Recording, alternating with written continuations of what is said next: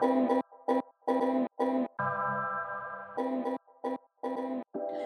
to Being the Dot. I'm your host, Dr. Stacy. Each week, I invite a guest to share with us their experiences on how they're both surviving and thriving in white environments. This week's topic The Angry Black Man Part 2. The Angry Black Man Part 1 was one of the first episodes that we recorded and is among the most downloaded or is the most downloaded. And I thought it would be interesting as we're approaching our first year anniversary to talk again with author Marcus Burke about his feelings around current events, how he manages the narrative of the angry black man, and he talks a little bit about how he's matured and had to grow some in this last year. He's a great guest, and let me tell you a little bit about him. Marcus Burke grew up in Milton, Massachusetts. He graduated from Susquehanna University, where he played four years of varsity basketball. Burke went on to receive his Master's of Fine Arts at the Iowa Writers Workshop, which is one of the most prestigious writing programs out there. And in that program, he was awarded the Maytag Fellowship, an Iowa Arts Fellowship, and upon graduation, a competitive grant in honor of James Alan McPherson from the University of Iowa MacArthur Foundation Fund. Burke's debut novel, Team 7, was published in 2014 by Doubleday Books. Team 7 received rave reviews and was rated by Oprah Magazine as 10 titles to pick up right now.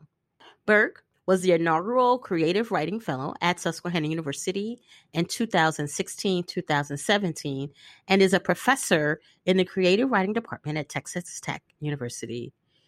He is currently working feverishly on his next novel. Daughters, please welcome to the podcast our guest daughter, Marcus Burke. Woohoo! Applause it around. Thank you so much for having me back. I am thrilled to have you back and I'm excited about this conversation. And so we recorded our initial episode before uh before July 5th which, which is when we debuted. So we're about at a year here. Yeah. Um and and I thought that it would be nice to just kind of roll back because so much has mm-hmm. happened in mm-hmm. this year um in the blackness dumb right? Yes. from from the elections to the mm-hmm. insurrection to George Floyd to the civil unrest. Uh, I mean, just kind of on and on and on and on. People have gotten lost their jobs for saying the wrong thing, and mm-hmm. I'm just just all manner of blackness. yes, yes. Um, it's uh it's a thing that I hope isn't just like a cultural carousel moment. Mm, say more about that. Um, you know, I feel like when our founding, you know, I don't know whose fathers they were, but when those founding gentlemen got together, they were pretty good in locking up their papers. And so now that anybody that wasn't really considered a whole man has to still wholly function in a life in this country. Right. There's basically a list of others that mm. so we've almost lined up and we're like, hey, all of us would like to be made whole.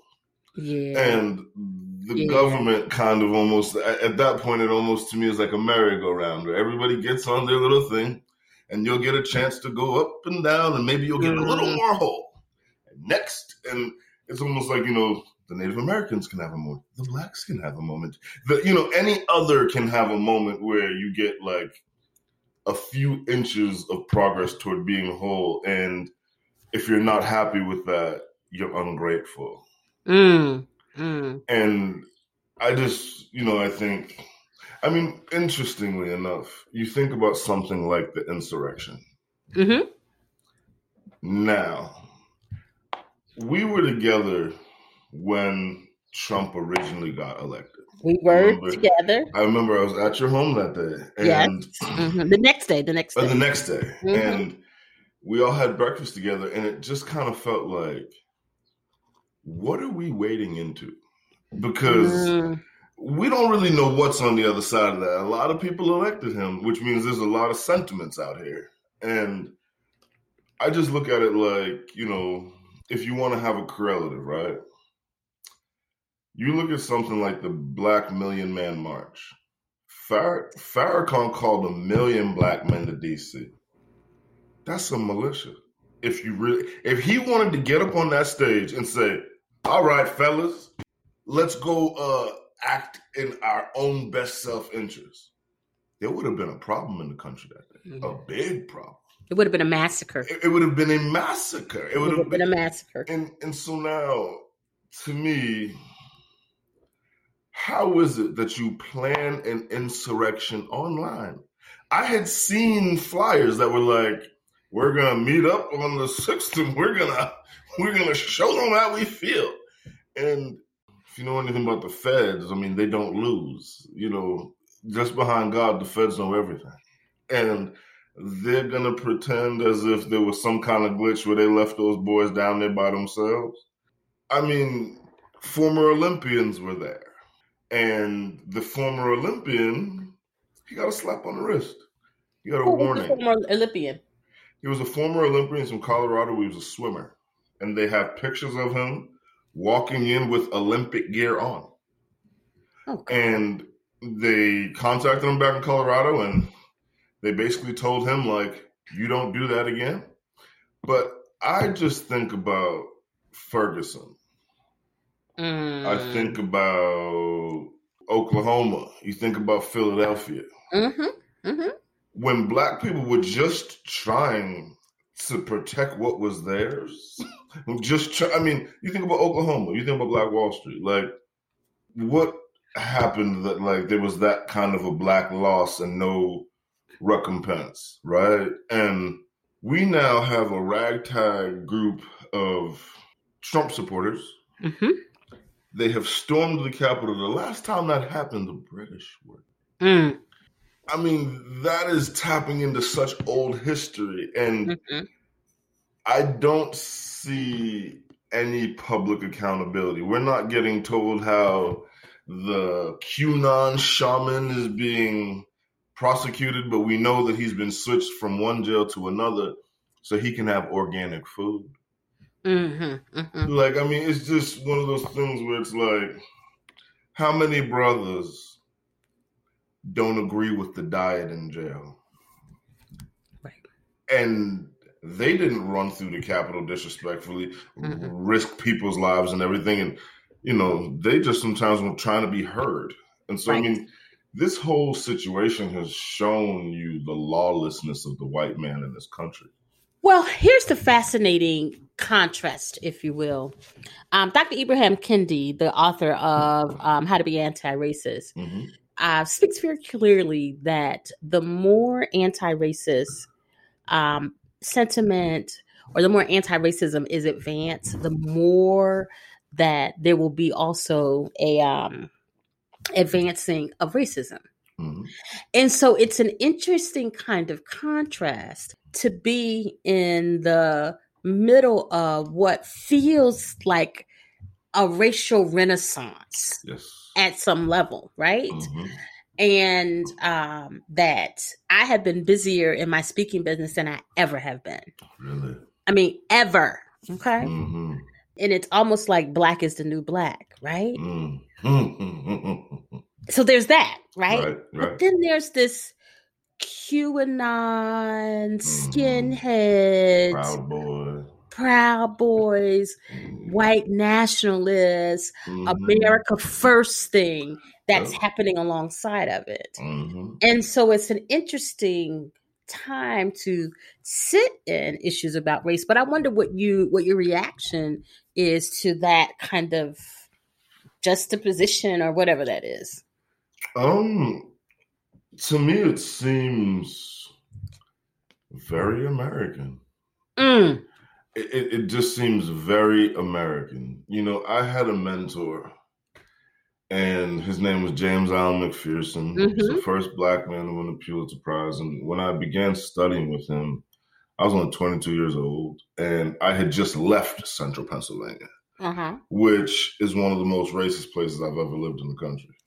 And I remember when I got to Iowa, I was still kind of reeling from some of those events, you know? Mm-hmm. And mm-hmm. I remember the program that I went to was very storied. So PBS NewsHour would come and they came to my apartment and they interviewed me there. And so they featured me prominently in this NewsHour story. And um, we were at this place around the 75th reunion of our the Iowa Writers Workshop, and there was this guy, and he was very arrogant and very upset because he felt like they should have let him plan the entire deal and then he was like, oh, yeah. And then there's the whole PBS thing. Let's show off our token. Let's just show oh. off our token. You know, we got a good one here. Now, in those moments, you know, you gotta, you know, this is over 10 years ago. I was only a few months off of a college campus as a student. Sure.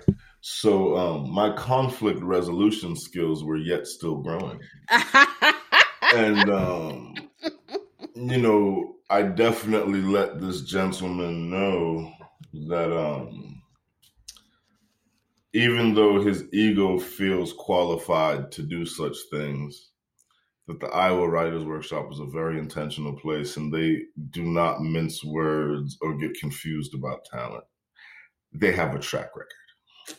And so I just kind of said to him, like, sir, um, was this know, somebody from PBS or from? No, this was a fellow student at the workshop. It was a white man. He was mm. a poet.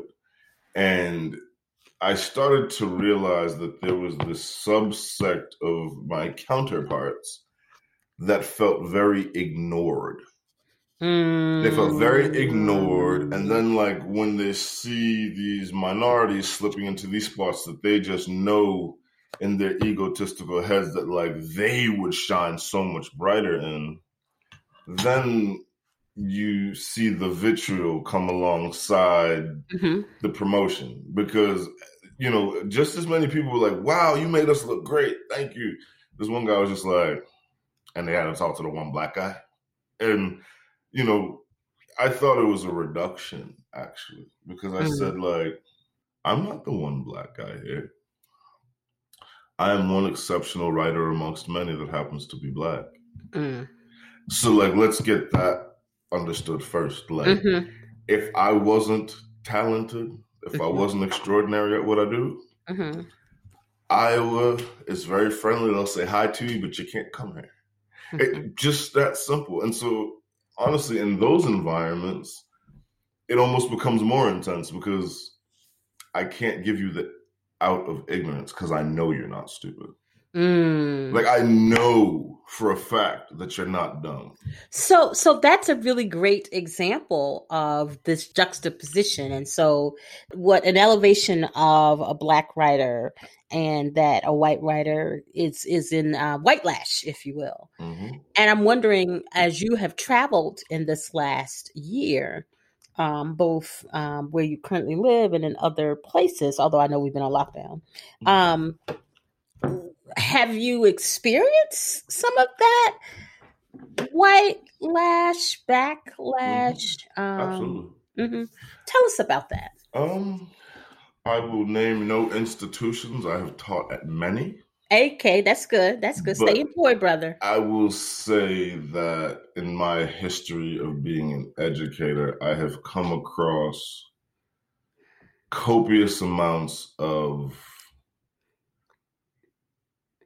people that don't look like me mm-hmm. that were agitated that they had to learn from somebody that looked like me. Mm-hmm. And there's this uh, adversarial thing that happens where they believe that they know more about this craft than you. Mm-hmm. I mean, understand, I had a student come into my office at an institution that I was teaching at, and he sat down and said to me, You need to remember you're the professor, and I'd like to give you some pedagogy tips. Yes, I remember you. You shared that I with said, us last time. I said pedagogy tips. Mm-hmm. I said, "Sir, you're in this class because you don't know, and I know you don't know." And I think it happens. It happens quite often from students. Where I had a student one time that you know, there's certain days you have the energy to be on fire about this, and there's other days that like you have to handle the immediate business in your life. Mm-hmm. And I just didn't have the energy to like give somebody 10 minutes of agitation about the climate.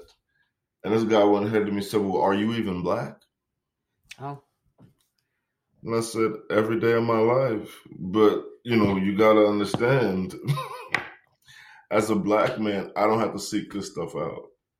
Right. It'll come around. So, mm-hmm. you know, sometimes I think I think one of the biggest things that I found interesting was, you know, I was talking to a friend and you know, all the George Floyd stuff happened and everybody was all in the streets and and he was so tired. And he said like, you know, man, it's just, you know, I feel so pressured like every day I got to do something and you know, and it'd been going on about three, maybe a month. And I was just like, it's interesting that you having to get up every day and consider a racial climate is fatiguing to you when like you haven't even begun to think about what it's like as like a black person going into a white room. Mm. a, a white room a, a white room of educators, a white room of students, a white room of administrators, and I mean, I've been told, it, you know, at you know, no, you know, I've been told by upper administration when I, so I have had those moments where I was in a meeting. It was after the election. Um, it was after one of the ele- elections when Trump was in office, and or just no, it was when Trump got in office because he only elected once, and uh, I had been dealing with a lot of racism from the students, like just them thinking that things that they were gonna say in solidarity were just not. You know, I had a student telling me how she almost joined the Aryan Nation, and I didn't know where any of that was in the name of kinship.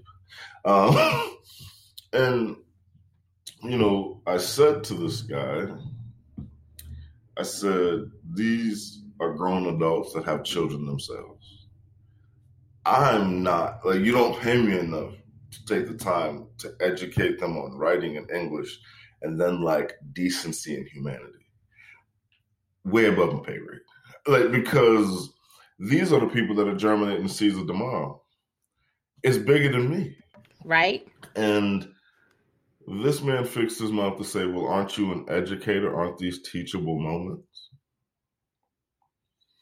And so I said, Oh, so the onus is on the victim to make the perpetrator feel better right. about their violation. Is this what I'm supposed to be understanding right now? Mm-hmm. And I think it took that gentleman a long time to come around to just how wrong his response was. And, you know, my fellow colleagues on the faculty, like everybody felt it. Like nobody, like I didn't really have to over explain it after everybody was just like, yeah, that wasn't okay. And it was actually a beautiful thing, really, because it was one of the first times in academia my colleagues rallied around it, actually. Like mm. they were mm. like, no, we don't accept that. And we've pushed programming, we've pushed agendas, and I think that like um that was a moment where an ugly turned into a situation where allies became involved in a productive way. You know, you can hate on me because I show up on campus as a whole black man, my whole black self, and they knew what they were getting when they got me. Sure. So I don't really feel like I need to do anything more than I've been sure. doing. I don't sure. have to all of a sudden start wearing three piece suits to campus because that's just not me. But I think what it speaks to, though, is this notion of um, acculturation and mm. assimilation. Mm. That's what I really meant. Mm. And how, um, which is a whole nother talk show, um, we all wear the mask or choose to engage with the mask, as mm-hmm. Langston Hughes says, in varying ways. Right. Mm-hmm. Right. So, how did you end up feeling in those situations where um, that it was clear that there was an affront to where you came from and and and maybe even who you are um it was a thing that made me feel like people that despise diversity rather than celebrate diversity mm-hmm. it's their own limitation because I have an omni American group of friends. I got white friends, black friends, gay, lesbian, every but having those people in your lives help you get perspectives that are not always your dominant perspective. And sometimes the way you can have an epiphanic moment from just talking to somebody that's had a different way of life. And sure, you know, I feel like to me, I would rather grow and continue to have relationships that are challenging or you know, I mean, I have friends that we from college, we joke I got one teammate from college, my man. He is a staunch Republican. This man has my book in his office right next to Glenn Beck's. Okay. Like, like, but but that's my man, you know. Right, like, and, right. And he's like, you know, can you believe? Look at the books I got in here, you know. And and it's like, you know, we have different politics, and we might joke, we might text each other on election day, like, "I hope you're voting," even if we might not be voting the same. Mm-hmm. And and it's the thing because you know, just because we have different politics doesn't mean we can't be friends. Sure, sure, of course. If we can allow space for it, right? Well, and and eh, but the part of the complexity in the current environment that we live in is that there's little space for those kinds of there's little space for that kind of agree to disagree or agree to be I'll connected. Give, I'll give you a story about me and this guy. He hit me up one time. He sent some kind of meme about Trump. Stacey, I was tired. I was not in the mood. I was just kind of like, and you think this is funny? And I could tell he kind of got jarred. And I said, bro, like, I'm not amused. And I could tell he wanted to start some kind of back and forth. And like, before I like get out of character with somebody, I'll say nothing. Mm-hmm. My man emailed emailed me maybe a month later with a Washington Post article that said like stop making jokes with your black friends, they're tired. Oh.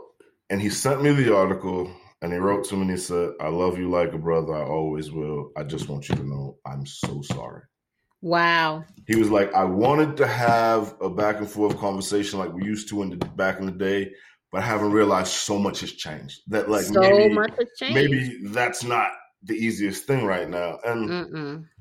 I respected him because the thing sure. is, is, you know, I don't know if I can cancel somebody in that way, right? Like, just you're done because it's mm-hmm. like mm, me and this guy have a ton of history together, and I didn't see him being malicious. I saw him being in earnest ignorant, like he just sure. really didn't get it, and I just didn't have the energy to like explain at the time, mm-hmm. so I just didn't say anything. Then this gentleman reached out to me and said, Bruh, I'm so sorry. How are you? Let's just talk. And sure. And I can accept that. So let me let me ask this just for a, about a couple of watershed moments mm-hmm. in this and since the last time we talked. Mm-hmm. What was your reaction to the election? The presidential election? I still feel like if black people had had an insurrection, it would have been one of the biggest black massacres in American history. It would have been bigger than Tulsa. Bigger than Tulsa. Mm-hmm. Bigger than some of our world atrocities. Mm-hmm. Because, yeah. I mean, we militarized Ferguson, and you're gonna tell me we're gonna run up in the Capitol building? Sure, sure. Mm-mm. Um, I mean, there was clearly cahoots and conspiracies around why there was nobody down there protecting those people. Mm-hmm, mm-hmm. And uh, I think with the election, Donald Trump has done something even more. I mean, the, the media, yeah, you should be curious about why they're telling you what they're telling you, but the extra amount of un of distrust he's infused into the media, I think, are what keep his fanatics going. Mm-hmm. Mm-hmm. You, you, bet know, he was very strategic. With you know, that. just mm-hmm. the whole fake news. We, we didn't. We didn't lose. Mm-hmm. The big lie.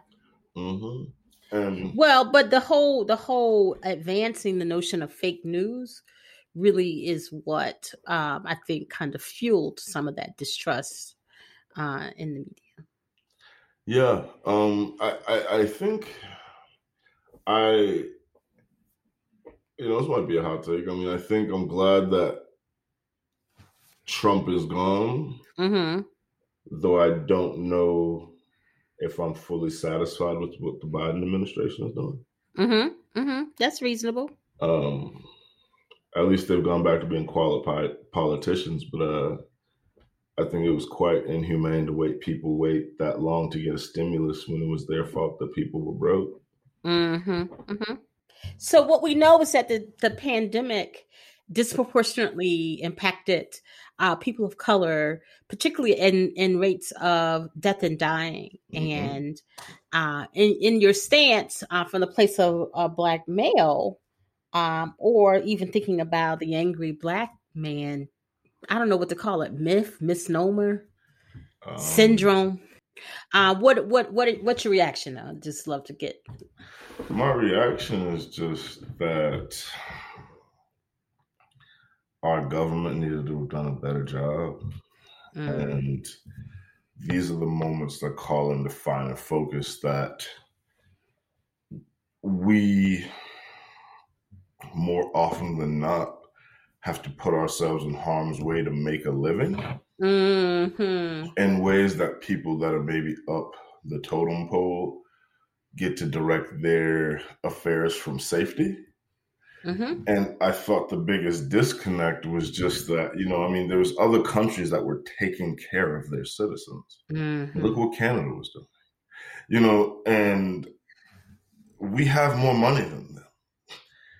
Why is it with all the billionaires in this country? I mean, I think mm-hmm. it draws in into stark contrast the deep level of evil capitalistic greed that is so deeply ingrained in so many of the wealthy hearts in this country. Sure. Because, I mean, why the lower class has to cry so hard for a livable wage when we got all these boomers that could come home, work in a factory, and take care of their family. And that was normal. And I just don't understand why a livable wage right now seems to be such an affront to people that have billions and billions and billions and billions and billions of dollars. Mm-hmm. Um, mm-hmm. I mean, I also think that, like, I don't know, I think there is so much plain sight injustice in this country mm-hmm. that, like, I mean, you know, you can give extra unemployment benefits, but I mean, until there are certain groups that are fundamentally made whole, I mean, Dr. Joy DeGruy said it. Until we take responsibility for our own original sin, nothing will truly be healed in this country. I think that there's some truth in that. It's interesting um, with the pandemic. I think that you're dead on. You know what? What I've have come to in the last year is really moving from thinking about these discrete hyper white spaces to really conceptualizing America as a white mm. space. Mm. And that there certainly are spaces within America that are not uh, phenotypically white, mm-hmm.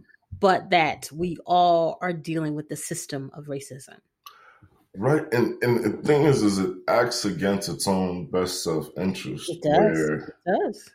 Like, it's a virus. It's a pandemic. Right. Nothing really to argue about that, but you know, I mean, I live down here in Texas. Yes, you do. I mean, you going to the supermarket now, masks. Mm, yeah, sure. Thing of the past. Right. I mean, thing of the past. I mean, people more look at you down here like, why you got on a mask? Oh, oh you're still on that?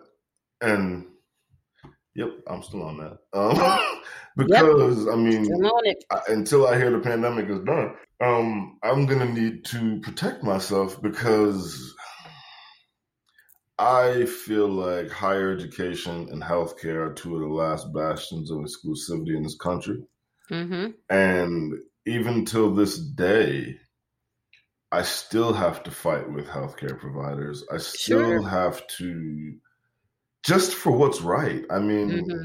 I think right now, I don't like going into the doctor for a checkup, mm-hmm. expressing certain issues and having him kind of be like, oh, yeah, oh, yeah. Sounds tough. Like, you know, where, you know, you don't actually, and it's like a thing that, it's a moral thing, right? Like you mm-hmm. can't make somebody care enough to actually see about you. you I mean, absolutely. As a black man, I mean, I've went into healthcare providers where it's like they're afraid to touch me. Mm-hmm. You know, like they just kind of, you know, they're kind of like put the little stethoscope to you. You know, listen, listen, listen, listen. Tell me whatever you need to tell me, and I'll get you out of here. And I, I, I despise that mm. um, mm-hmm. because I feel like sometimes there's already a distrust with the healthcare system in our community. You bet. And which is why I, we got vaccine hesitancy.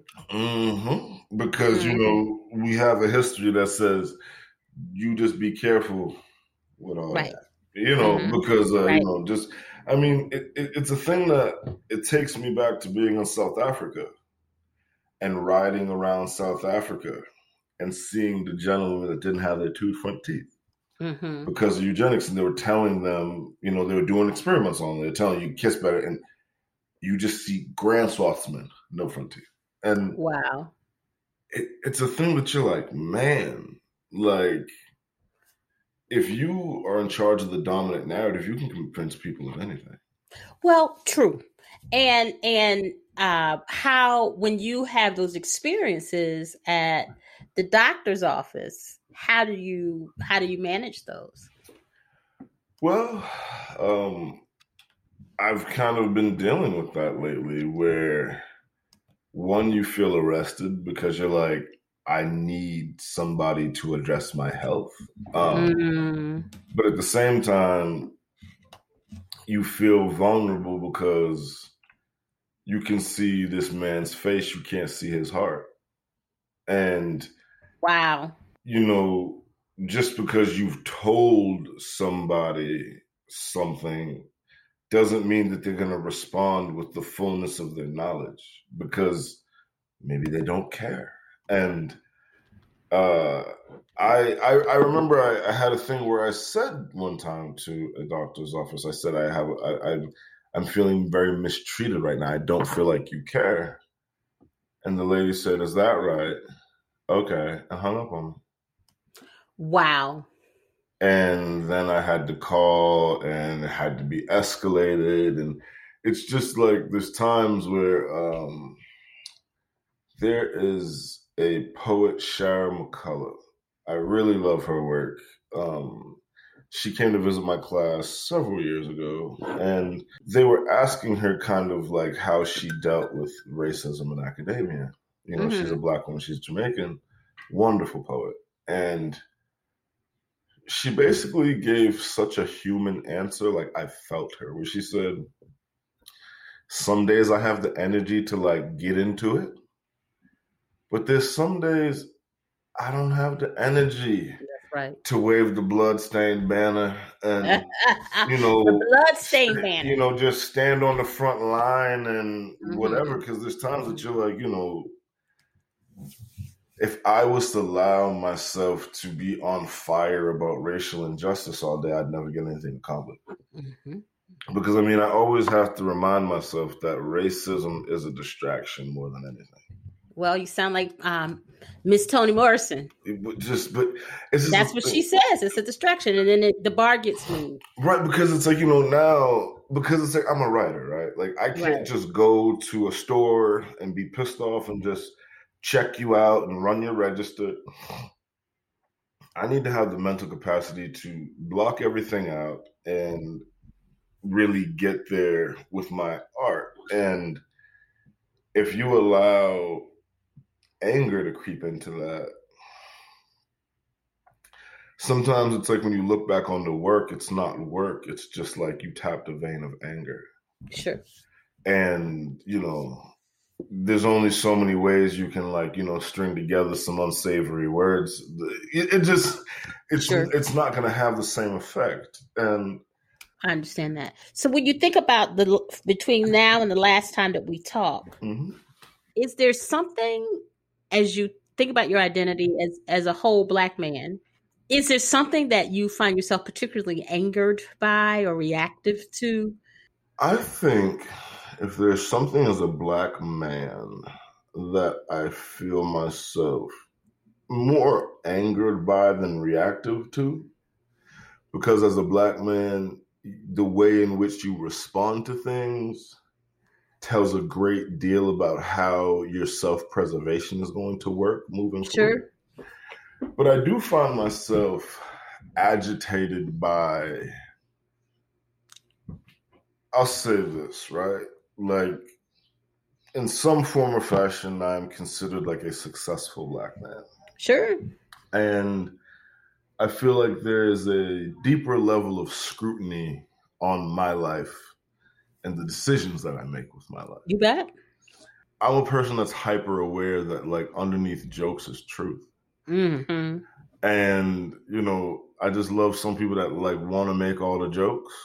Mm-hmm. And then when you're like, I don't know if I'm amused anymore, then you're the one that's aggressive. Sure. And I guess I just think that when you're a semi-public figure in a certain right, your humanity is grandly diminished and you're looked at for what you represent in terms of your medals or whatever. Mm-hmm. And I say that's kind of like the zoo, you know, like everybody can mm-hmm. come and look, but they start tapping the glass and you turn and show your fangs, now you're the angry black man. You sure. Know? And and I guess it, it just reminds me of the way that Farrakhan says it. You know, everybody's so interested in us being peaceful. Mm-hmm.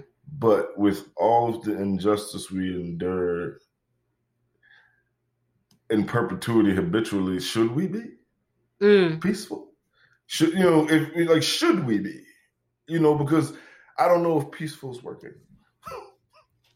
mm-hmm. But you know, I think I think it's a thing that I just I guess if there's anything I rail against, it's just that I feel like I see in some of the hyper white spaces that I'm in where it reminds me of the dichotomy in basketball, which is like big guys have to prove they can't play, and little guys have to prove they can play. Okay. And I look at it like there's people I see that like just because of their you know physicality, it's like assumed that they can be good in this space. Mm-hmm. And mm-hmm. there's other people that like you know maybe aren't just some big strapping Anglo-Saxon white man. sure. That are just as qualified. But mm-hmm.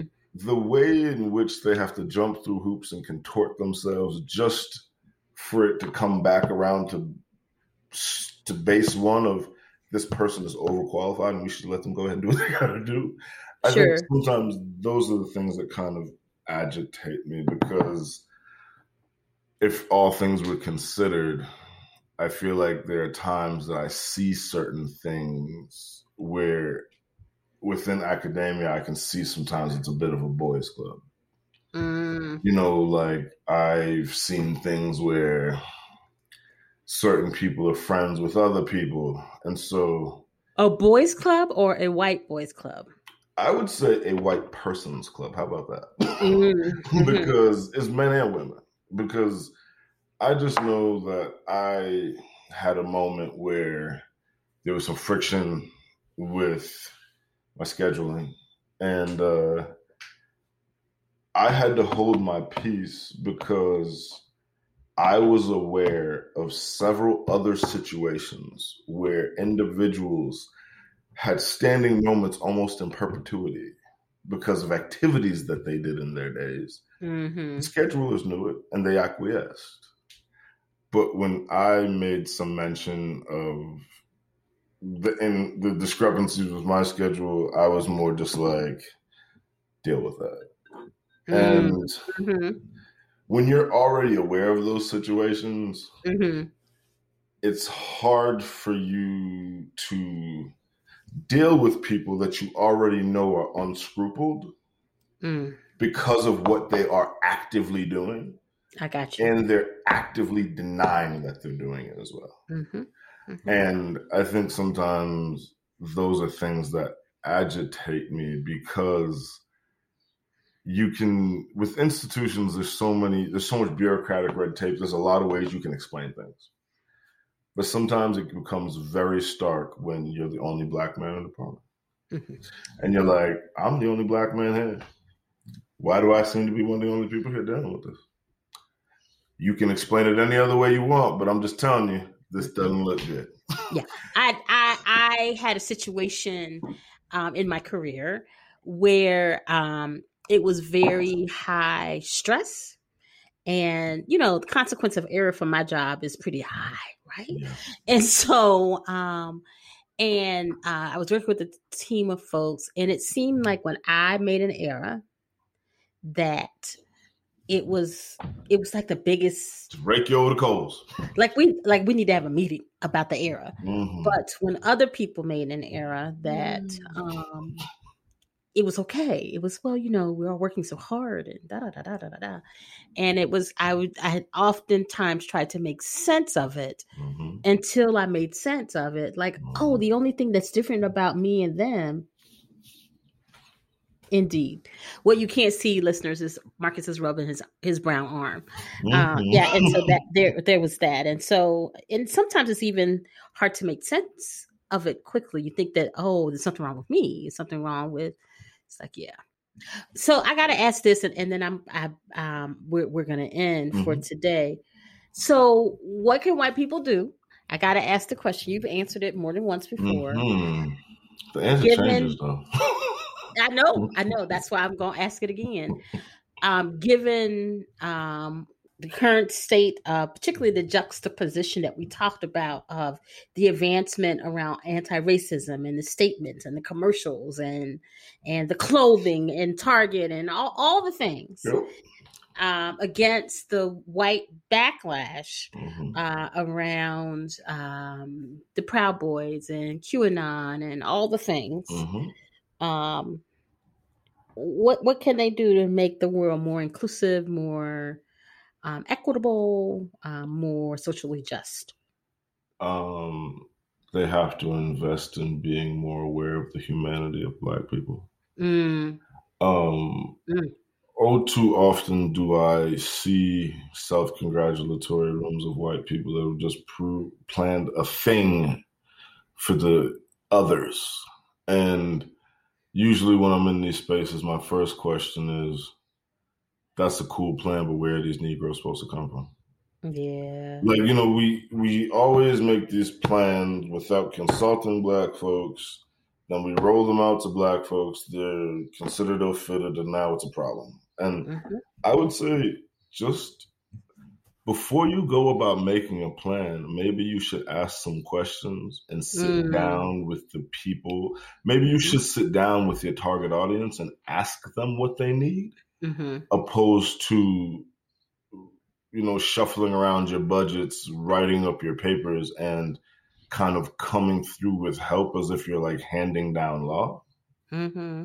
because you know i always maintain you can't get mad at somebody if you help them and the way in which you're helping them they didn't ask you for well I, I often say it's important to consider whose voice is centered Right. And right in the conversation. And I think something that agitates me in this kind of anti-racism and white spaces thing is that I see too much of the hero complex, the God mm-hmm. complex, the savior complex, where yeah, it's annoying. There's times that I'm like, if you're really trying to help this group of people, why is it mm-hmm. your voice is taking up so much room? And mm-hmm. you know, sometimes it's just I've seen people take up so much room in these spaces mm-hmm. that the people that really needed to like cleanse their palate of all of these things.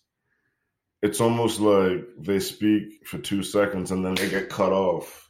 Mm-hmm. Yep. With somebody else trying to like give them a correlative from their life. And yes, right. it's just right. not active listening. You're not actively trying to hear this person. You're trying to equalize with this person, like, oh, I've been there too. And it's like, but you haven't stopped.